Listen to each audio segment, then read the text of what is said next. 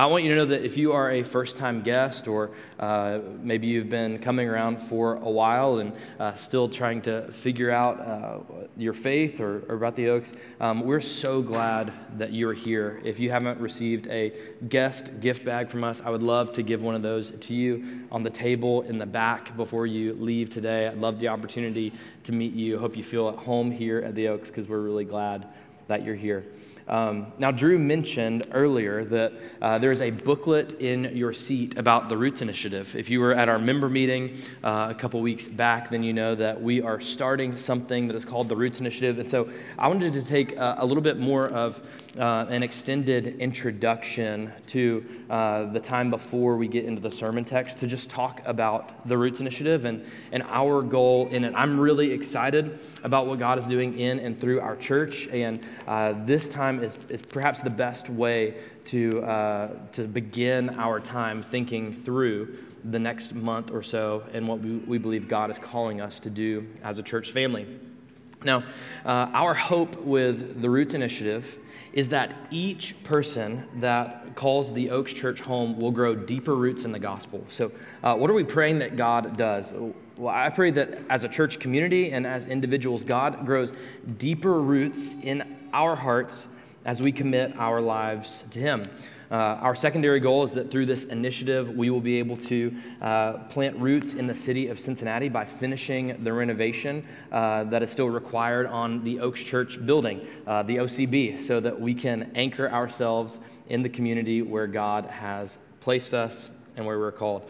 Now, uh, we have a primary and a secondary goal. So, as I said, our primary goal is that 100% of the people that call the Oaks Church home. So that is, if that is you, that you would begin thinking and praying, what is my next step of obedience?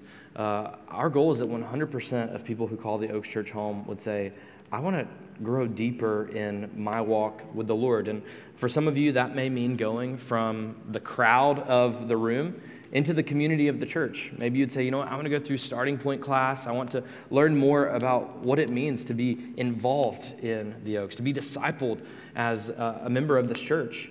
For others, that, that might mean getting involved in a missional community group or committing to a serve team. Uh, for others of you, maybe you've just kind of been peeking over the fence of Christianity or kicking the tires of Christianity, and this is the time where you say, you know what, I'm a sinner in need of a Savior. And planting roots deeper in the gospel might simply mean giving your life to Christ and choosing to follow Him. For others, it may look like giving sacrificially for the very first time. Uh, it may look like committing to stay in Cincinnati after college. Uh, you're graduating this upcoming semester, and you say, you know what, the first place that I'm going to look for a job is right here in the city of Cincinnati because I want to be a, a part of what God is doing through this church for the next five to 10 years. Uh, maybe you're saying, you know, I've served in a key role, but I feel like God's calling me into leadership of a group, of a ministry. So, so I don't know exactly how God might be impressing this call, this next step of obedience to plant deeper roots in the gospel. But here's what we know that healthy Christians grow and growing Christians change. So I firmly believe that as you begin to ponder and pray through what God might be calling you to in regards to planting deeper roots, that there will be an obvious and clear next step.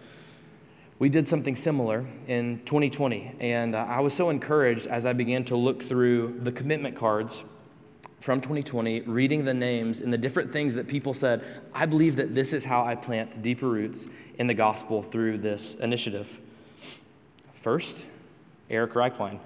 He had just started coming to the Oaks, and then he said, I want to attend a starting point class and explore becoming a member of this church, becoming a member of a church for the first time. Now, if you know Eric, you know that he now leads one of our missional community groups and is, is a huge part of who the Oaks is today. But three years ago, his next step was I want to go to a membership class. Another one is Grace Anipel. Now, Grace, on her card three years ago, wrote, My next step is getting baptized and becoming a member of the Oaks Church. Well, Grace is now on staff with us. Grace is, uh, to see what God has done in Grace's life with this step of obedience is nothing short of amazing. Another one uh, is Taylor Singleton, who now you know as Taylor Woody. And she wrote, Becoming more involved in the Oaks so I can exper- experience sharing the gospel with others and making disciples in this church community. You know what Caleb do, or you know what Taylor does now? Well, now Caleb and Taylor they lead our college ministry together. Uh, for the sake of time, I, I don't I have so many of these that I want to go through. Uh, the lines said we want to get more committed to serving in the Oaks Church, and now Sarah is uh, part of our personnel team. Brandon is the deacon over our setup and tear down ministry. What I'm saying is, if you take this prayerfully, seriously, I think that you will be amazed at what God can do over the next three, five, ten years in the trajectory of your life. If you prayerfully consider how could God be calling me to personally plant deeper roots in the gospel through the Roots Initiative, I think that you will be amazed at what God will do in your life. And so on November 5th, it will be Commitment Sunday, and, and you will write on that card how you believe that God is personally calling you to take a deeper step in discipleship. And we get to celebrate that together and see what God does. That's our primary goal. Our secondary goal is that we would raise the money that is needed to complete the renovations on the Oaks Church building. Uh, right now, we have the audacious goal of raising 100 to 150 thousand dollars in one-time gifts before the end of the year. But I believe that through God's provision, that is more than possible. Now, I want you to know that because of your faithful generosity and how God has already provided for the Oaks, we were able to make the down payment on this building. We were able to begin renovations and not feel squeezed by it at all. Uh, the total renovation cost is about $750,000 total before we are able to fully get into the building. But, but hear this through your generous giving, through your sacrificial commitment, to give to our church through partnership giving and other churches around the country that are excited about what God is doing in Cincinnati through the wise management of our financial stewardship team. We have already what we need to cover 80% of the renovation cost of this building. So the Roots Initiative is really us saying, all right, guys, I see the finish line for us to be able to get this thing done. So let's do it. Like, let's finish this thing out and raise the last 20% so that we can have ourselves in, in a space where we can do greater ministry to our city and to reach the world around us. I think we can close the gap. And so here's what I'm asking is that over the next month you would prayerfully consider giving the largest donation that you have ever given to any ministry organization. So for some of you that might be $10. For others, it might be $10,000. I don't, I don't know what God perhaps is calling you to. But on November 5th, we're going to come together. We're going to commit and say, This is what God has called us to. This is the next chapter of the life of the Oaks, and we are excited to be a part of it, following God in His mission, so that what we do now might change the lives of people in an eternal way, people that we haven't even met yet. Maybe you're wondering, well, why now? Consider what this year has looked like for us at the Oaks.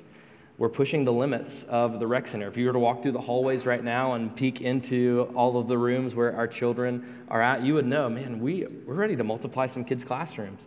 Our Oaks students need more room, and what God is doing there is amazing. We want to have a consistent ministry presence that's not limited to a, a place for a few hours on a Sunday morning, but to be able to do ministry in our city throughout the week as well. We're facing certain obstacles that uh, perhaps have only been emphasized by the current growth that we are experiencing at our church. Uh, so, not only do we believe that a permanent space will solve some of the issues of limitation that we are currently experiencing, we think that it'll also open up the door for a lot of opportunities moving forward to serve and to reach our city. So, yes, we need a place to consistently gather on Sunday mornings, but we also want a place to serve our city throughout the week. Now, if, if you'll follow me here in just using my sanctified imagination, I want you to picture our brick building on Montgomery Road for a second. Uh, I want you to picture that building, and I want you to see an affordable biblical counseling center for people in our church and for people who currently don't have a relationship with Christ.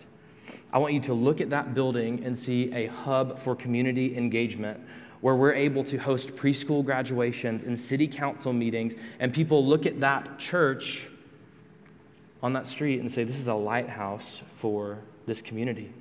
I want you to think about the future generations, not just your children, but your children's children growing to know Christ within those hallways and classrooms. New legacies beginning through first generation Christians that are right now sitting in this room.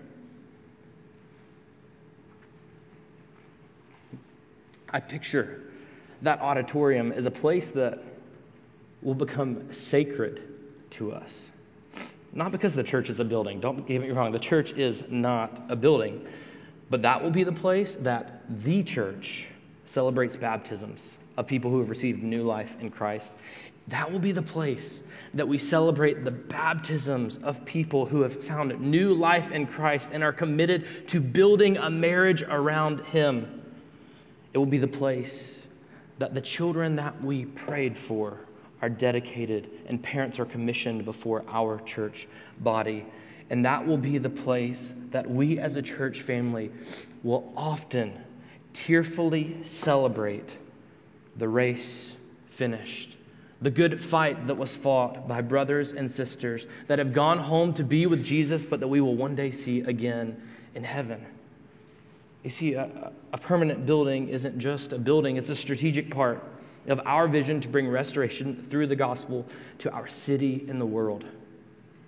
I want you to envision this building as a way to increase our ministry, what God is already doing within the Oaks Church, so that we can impact the world around us as we increase what God has called us to. Think for a moment about whenever you add logs to a campfire. And what happens? The moment that you add those logs to a campfire, it increases the warmth of the flame and the light that that fire emits. Well, in the same way, investing here, right now, in a permanent facility will enable us to increase our ministry to church members, to missions partners, and those that have yet to believe. And I don't know about you, but I consider what God is doing in our church, and I believe that God is bringing us into a unique moment of history in the life of our church. And I don't say this lightly. I believe that we have a weighty privilege and responsibility to steward this moment well. Our church in the past year has grown by 30%. That's not lost on me. Uh, we have seen God call 11 members of our church since we began into full time vocational ministry either as a pastor or a missionary or a biblical counselor. We currently have 35 people leading a missional community group in some sort of capacity. We have been blessed with a multitude of children biologically, but also first generation Christians in our community. God is doing great things.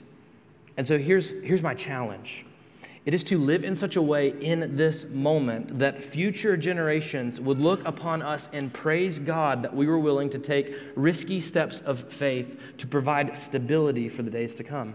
Because in some ways, I look around this room and I think to where we were seven years ago, and I think, God, you have given us an opportunity to plant roots in a strategic neighborhood six minutes away. And I feel as if it's almost like getting to plant the oaks again with a core team now of not 15 people in a living room, but 250 people gathered together saying, God, our yes is on the table. Give us the question and we'll do it.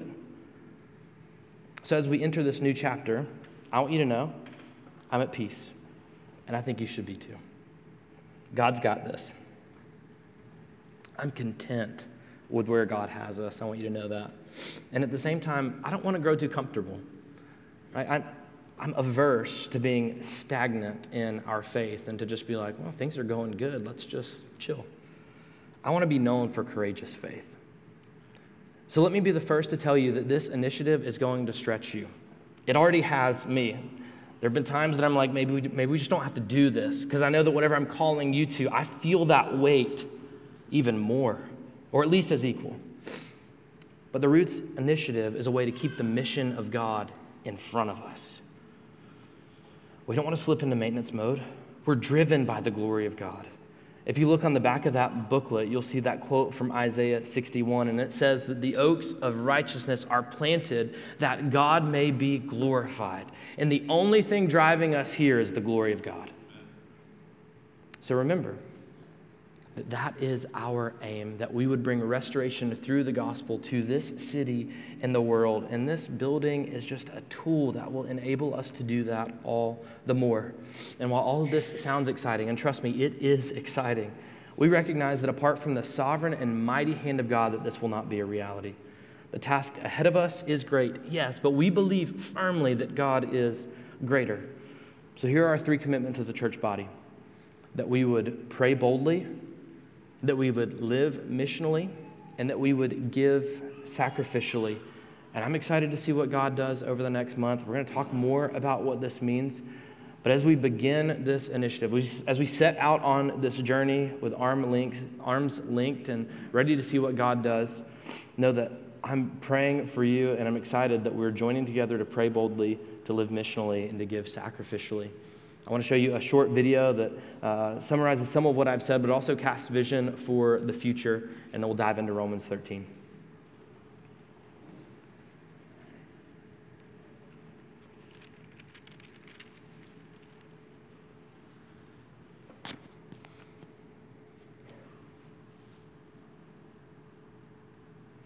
There's also audio. I mean, I could do the voiceover live. It is me. It's the only weird thing. It's like, that's the guy that was just talking. Yep. Yep. In the spring of 2016, I was gripped by the words of Isaiah 61. It is a prophecy about how Jesus would come to bring good news to the spiritually poor, to bind up the brokenhearted, and to set the captive free. And as I kept reading, I was struck by the words that describe God's people that they will be planted as oaks of righteousness, that he may be glorified, and that broken cities may be restored. With that passage in mind, we planted our lives in the city of Cincinnati. And what God has done since the summer of 2016 could only be attributed to His grace. From our little living room on Ward Street to 20th Century Theater to John P. Parker Elementary to Christ the King Church and now the Madisonville Rec Center, God has been faithful to bring restoration in us and through us. Lives have been eternally changed, former strangers have become a church family, and the fingerprints of God have been forever impressed upon the city we call home. Again and again, the story of the Oaks is steps of faith met with the kindness, faithfulness, and power of God. I believe that the last six years of what God has done in and through our church is just the beginning. And now is one of those moments that I believe that God is calling us to take a step of faith believing that God's past faithfulness to us is the greatest indicator of his future faithfulness. God has provided our church family with a home where we will gather for worship, introduce our friends and family to Jesus, serve our city, train the next generation of disciples, and equip missionaries to reach the world. So, Oaks Church, let's link arms and move forward to plant roots in this city Let's pray boldly, live missionally, and sacrifice financially so that more people would experience restoration through the gospel in the city of Cincinnati and the world.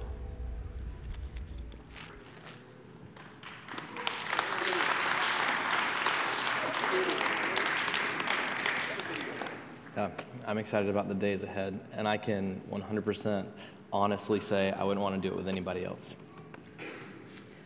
All right, Romans 13. Go ahead and find God's word. We're going to be in Romans 13.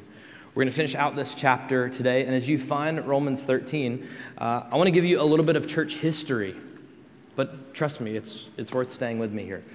So many of you perhaps know of Augustine, one of the church fathers.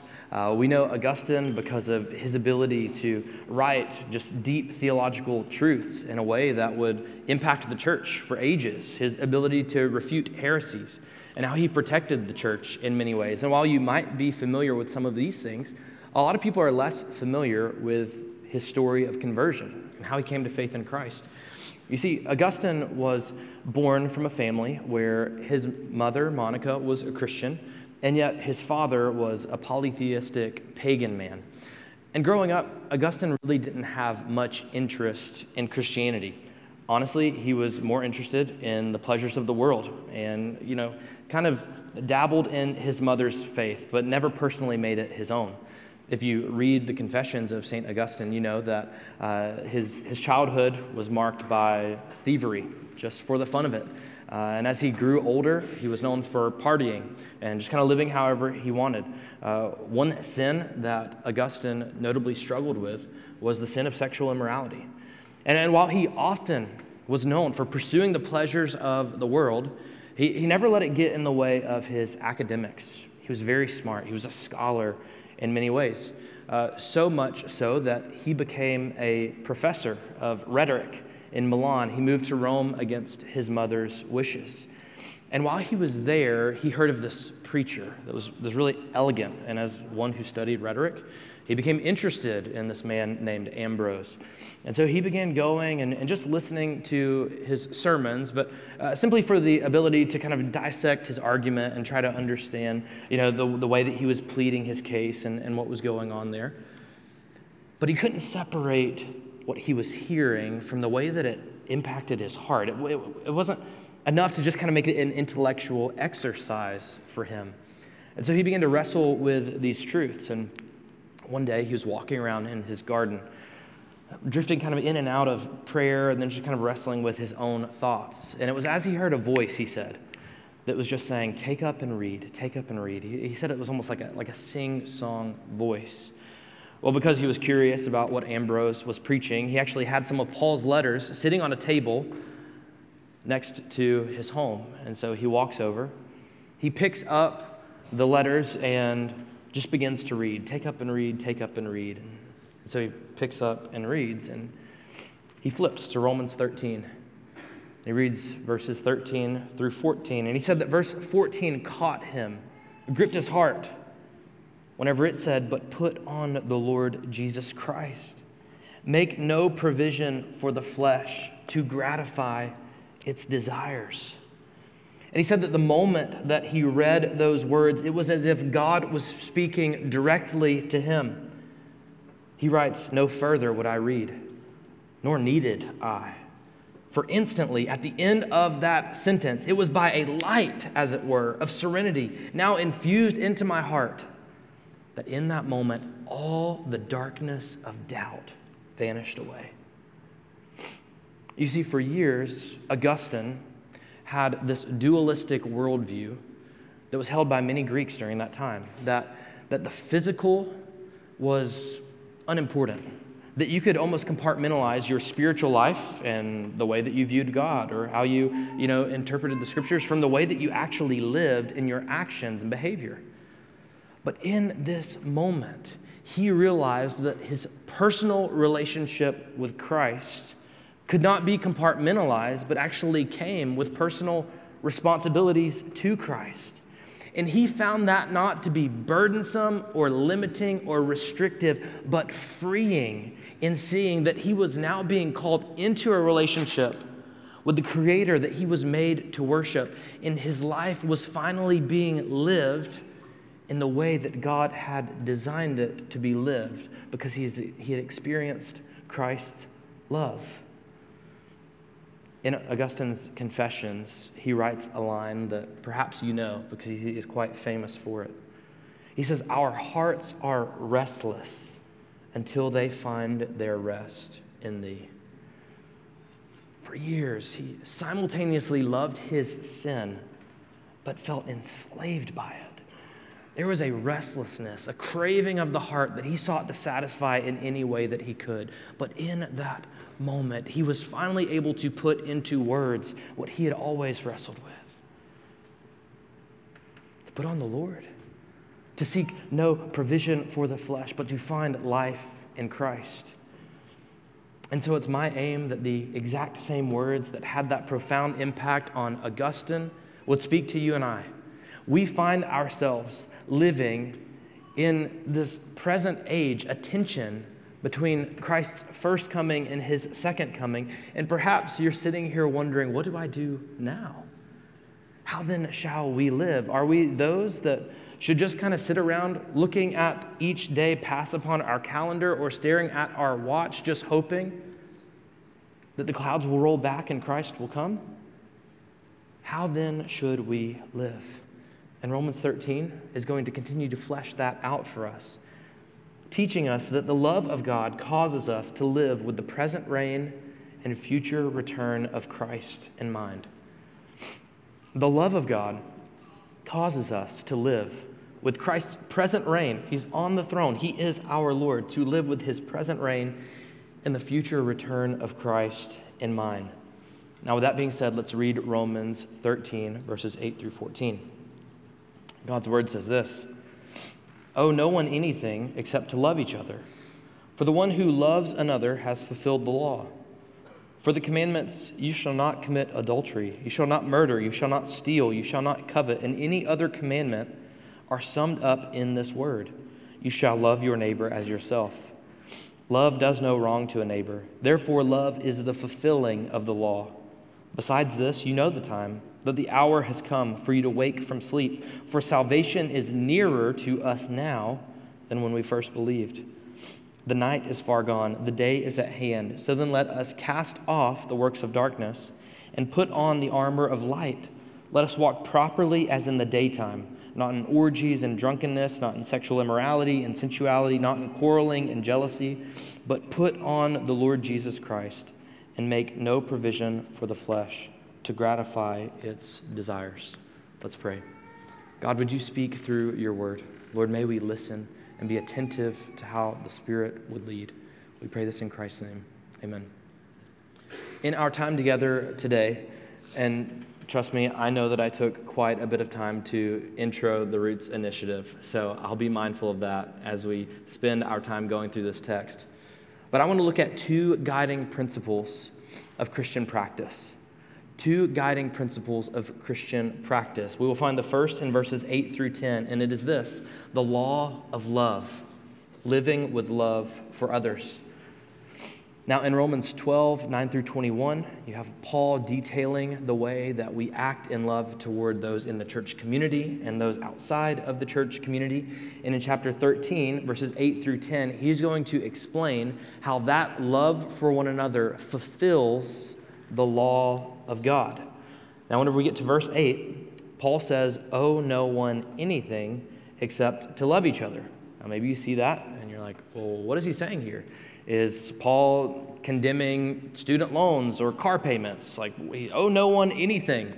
Um, that's not what he's saying here. So, you know, if this is like a proof text for Dave Ramsey fans, I'm sorry. Like, that's just not where Paul is going here. He, he's making a, a parallel, isn't he? Because what did he talk about in verses 1 through 8? He, he's saying, because you live in Rome and because you are under the rule of the government, you should pay your taxes to, to the government.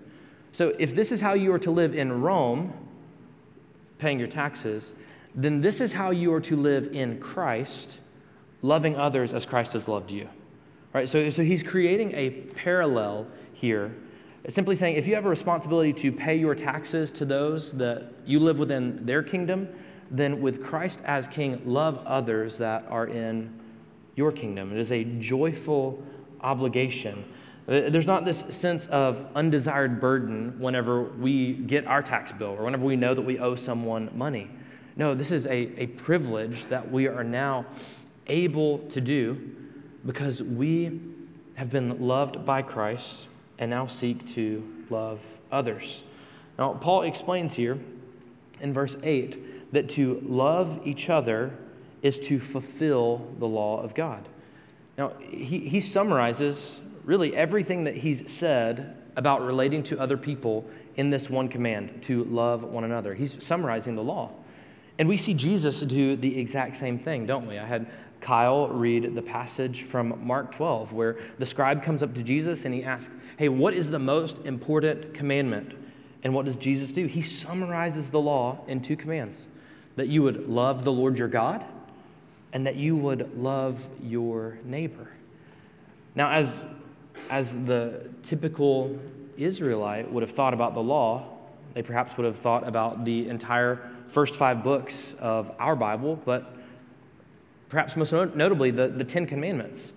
And the first Ten Commandments deal with our relationship with God. It's, a, it's they're vertical commands. If you look at the last six commandments, they all relate to the horizontal, our relationship with other people. And what Christ does whenever he is asked that question is he summarizes the entirety of the law into two commands, saying you should love the Lord your God and you should love your neighbor. Well, here, Paul is summarizing the entire law in loving your neighbor Now, he does something similar in Galatians 6, and he's able to do that because true love for one another that is genuine, as he said in chapter 12, verse 9, a true love that is genuine, it's not self serving, it's not manipulative, it's not you know, transactional, can only come from a heart that is set on first loving God.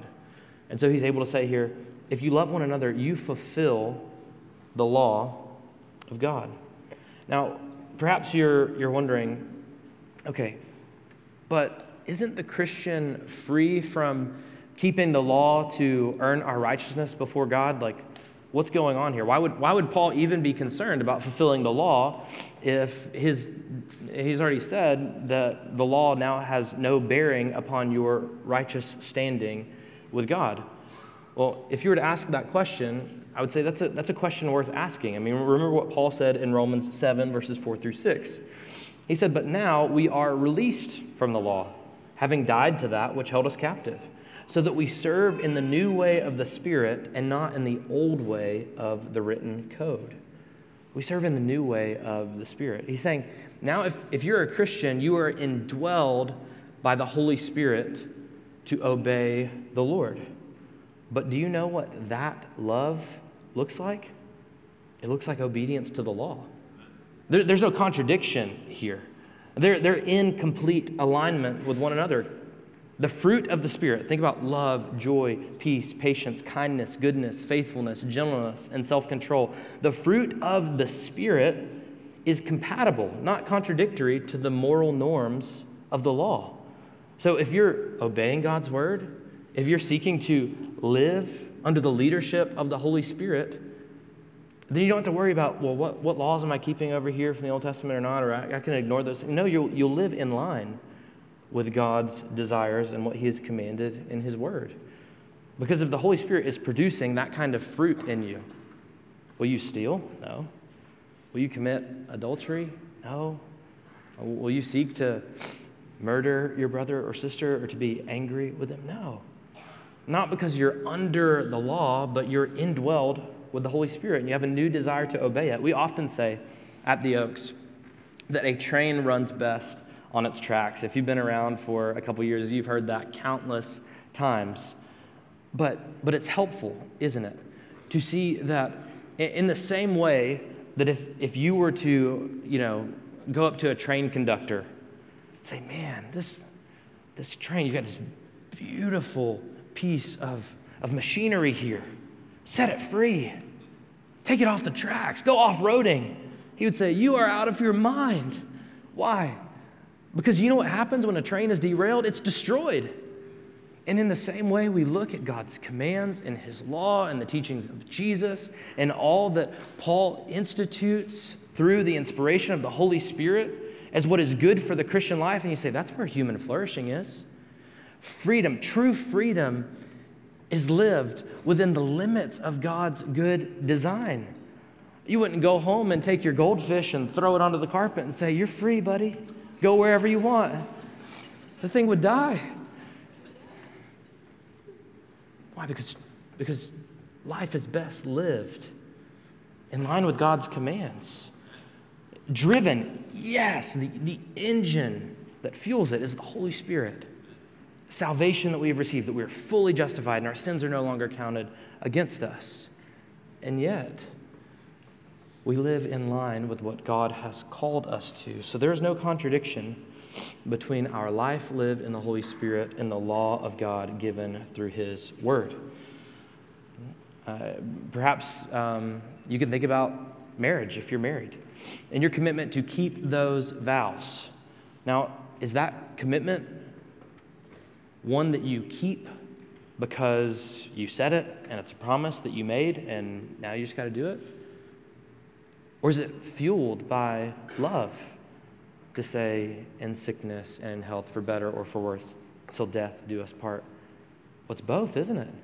It's a covenant commitment, it's a promise that now fuels that love. And there are times that your love for that person and from that person fuel the desire to keep the commitments that you made.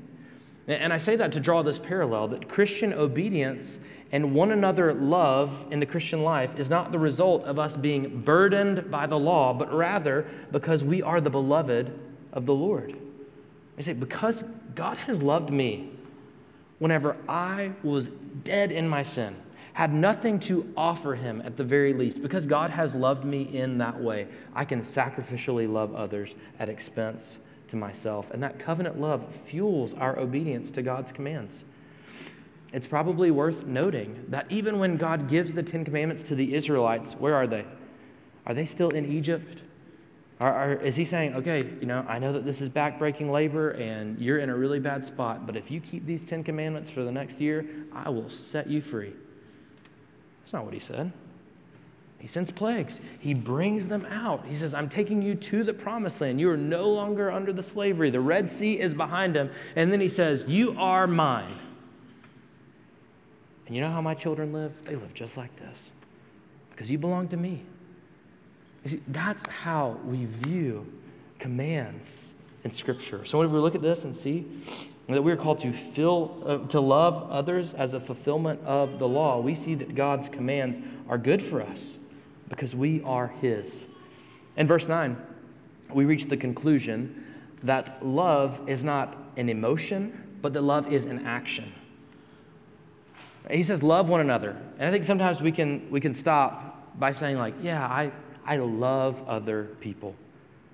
But then he starts listing commands, doesn't he? He says, you can, you can see love. There are actions associated with love. You shall not commit adultery. You shall not murder. You shall not steal. You shall not covet. This is why Jesus in John 14, 21 says, Whoever has my commands and keeps them, he it is who loves me. Do you love Jesus? How did Jesus just describe those who love him? It's, it's those who keep his commandments that love him. And, and perhaps you're, you're hearing this and you're saying, hmm church is a legalistic church, right? He's talking about commands an awful lot. Now, don't miss this. I, I, this is okay, and let me be completely honest here. This has been a fault of my own theology in, in my growth in Christianity and understanding of the gospel. So I'm not picking on you, I'm picking on me. But don't miss this. There is no contradiction between exerting great effort to obey God and freely accepting the grace of God in Christ. There is no contradiction between exerting great effort to obey God's commands and the free gift of salvation that is offered through the grace of Christ. It isn't legalism to obey God. It is legalism to think that your acceptance before God is dependent upon your personal performance and not the work of Christ. Okay? So, so it's not legalism to seek to obey God's commands. It's legalism if you think that your righteous standing before God is dependent upon your personal performance and not the finished works of Christ. But hard fought obedience isn't legalism, it's a display of love for God and love for others. And perhaps that will help get you unstuck if you've kind of been circling that cul-de-sac of obedience and, and understanding God's grace like, like I have so many times in my Christianity. Now, Paul gives four commands, and I don't have a whole lot of time to spend on them here, so we'll just run through them. He says, You shall not commit adultery. He's saying that you should live out marital faithfulness. There should be an exclusivity in your intimacy, and that's, that's emotional, that's spiritual, that's physical if you're married. This also means that if you are single, that you are, you are restricting that sort of intimacy to the spouse that perhaps one day God might give you. The second command is that you shall not murder. And Jesus goes on to say that if you, if you hate your neighbor, that is that's similar to murder. So don't let the sun go down on your anger, as Paul would say in Ephesians 4. You shall not steal. Why shouldn't we steal? Because we know a God who provides everything that we need. So we don't need to take from others. And finally, you shouldn't covet. That means you shouldn't become jealous of what someone else has. And that can be a matter of stuff that you want or a status that, a status that you wish that you held. Uh, I think we often wish that we were in another person's place. And marketing today often works by planting seeds of discontentment in your heart and saying, if you had this, you would be more efficient. If you had this, you would be more comfortable. If you had this, you'd be more productive. And as you begin to kind of like mold that around in your mind, you begin to think, yeah, I really do need that thing. I don't think I can live without it. But the sin of coveting is so dangerous because it is living in a way that is wanting what God has not chosen to give you. And we believe that God has given us everything that we need. Now, it probably goes without saying that Paul brings up all of these commands because if we are committing any of these sins, we are simultaneously sinning against God, but also not loving one another. Which is why he says that all of these are summed up in this word that you shall love your neighbor as yourself. Now, many of, of the commands are saying, don't do this. And he just went through several of those. Don't commit adultery. Don't steal. Don't covet. But the Christian life is not just about what you don't do, it's about what you do. And so he says, on the positive side of things, you are to love one another. It's not just avoiding certain actions, but seeking to bless your neighbor. He's quoting from Leviticus 19 18 here.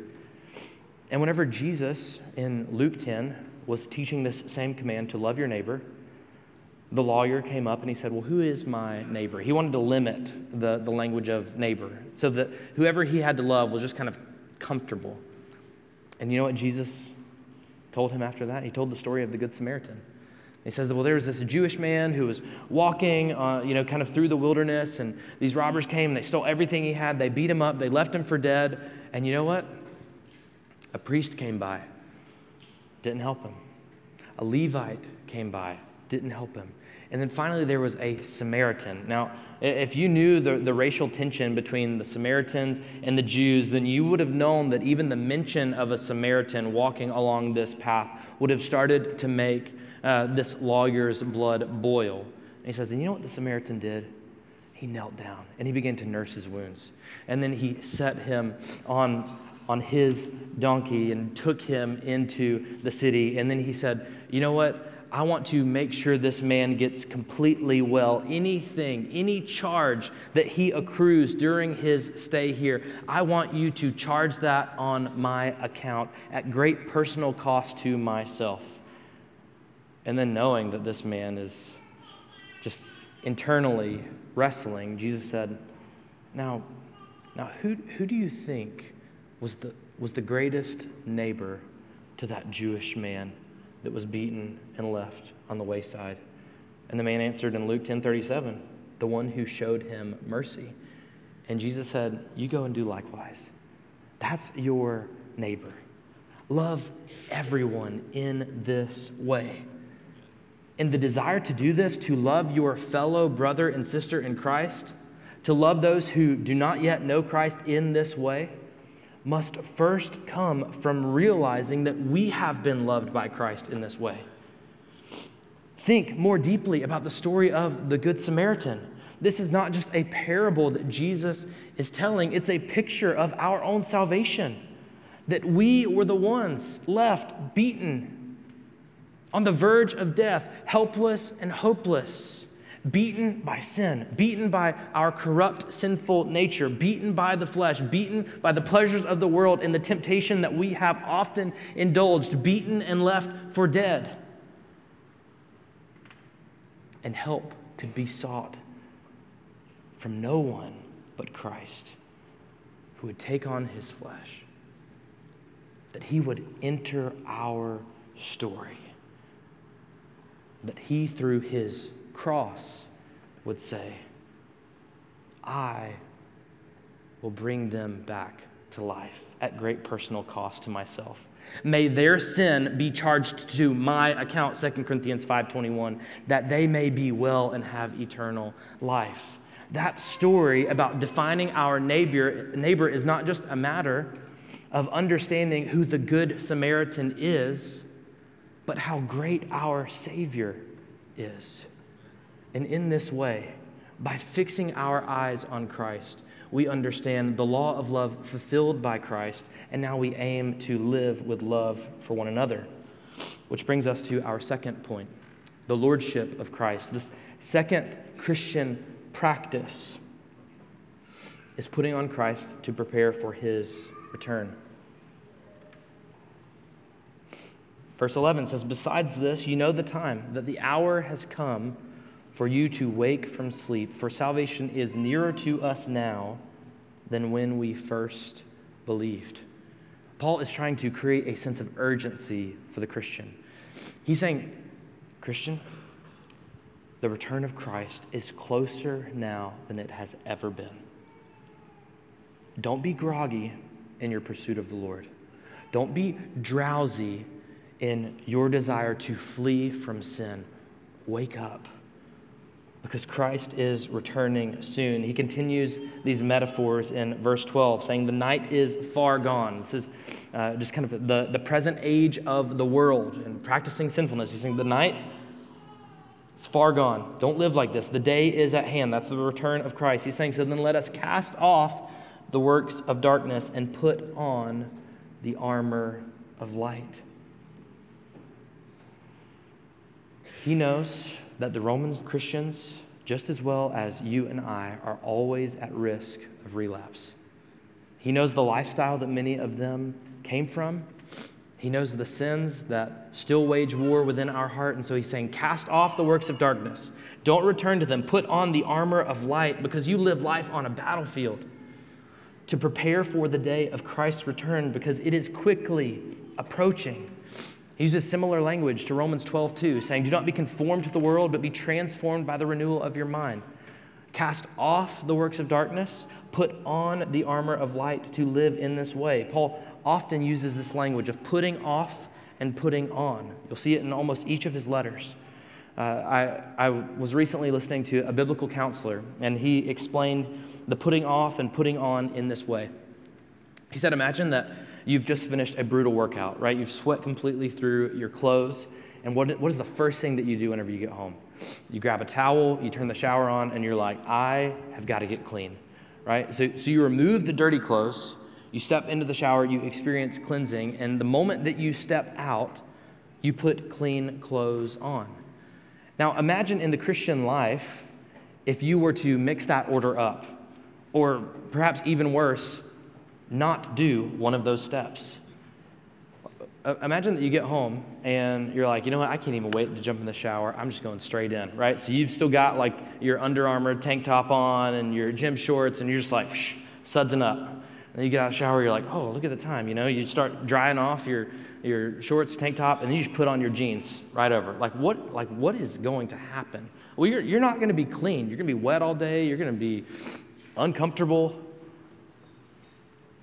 We got to take off these works of darkness when we are cleansed by Christ and now to put on these works of righteousness, to the armor of light.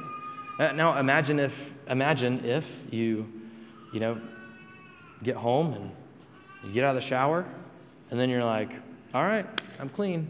Just head off to work." Well, that's, that's not good. You're going to get fired. You're going to get arrested. Like, so, like something's going to happen. You're, you're completely indecent because you haven't put on these, these clean clothes that are part of your new wardrobe. Now, as, as silly as this might sound, I feel like perhaps this is a good moment for personal reflection.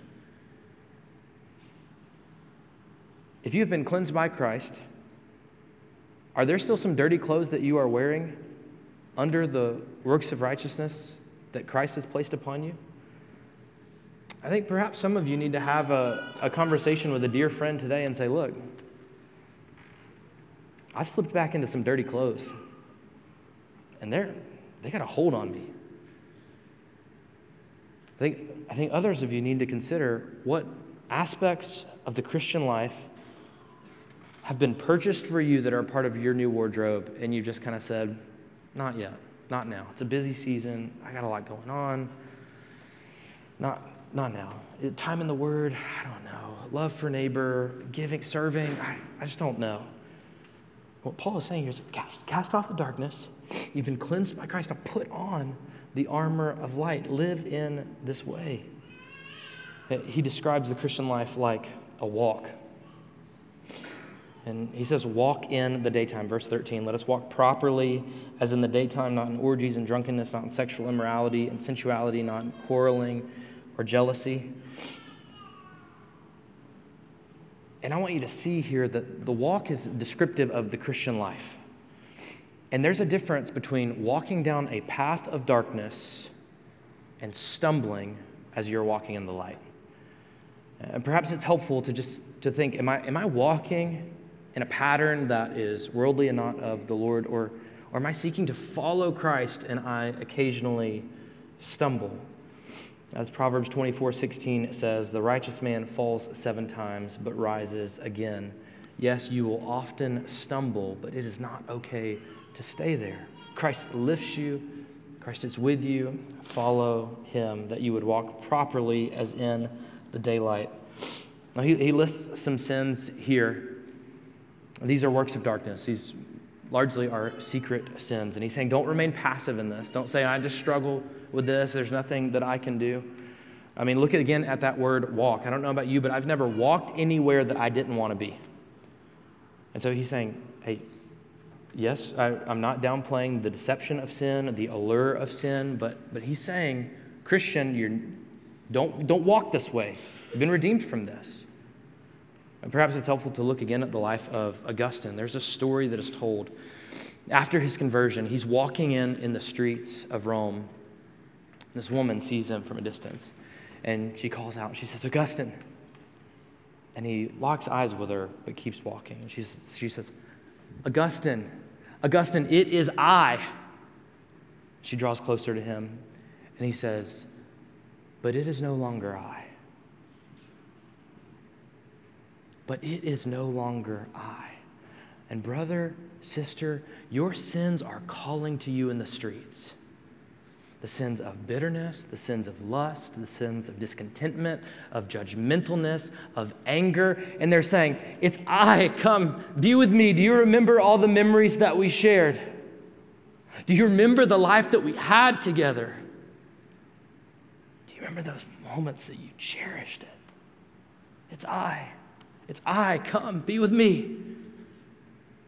But the Christian is able to look at that temptation and say, But it is no longer I. Because I am a new creation in Christ Jesus, because I have been purchased by his blood, and I no longer need to wander these streets because I have made my home in Christ and I am fully satisfied in him.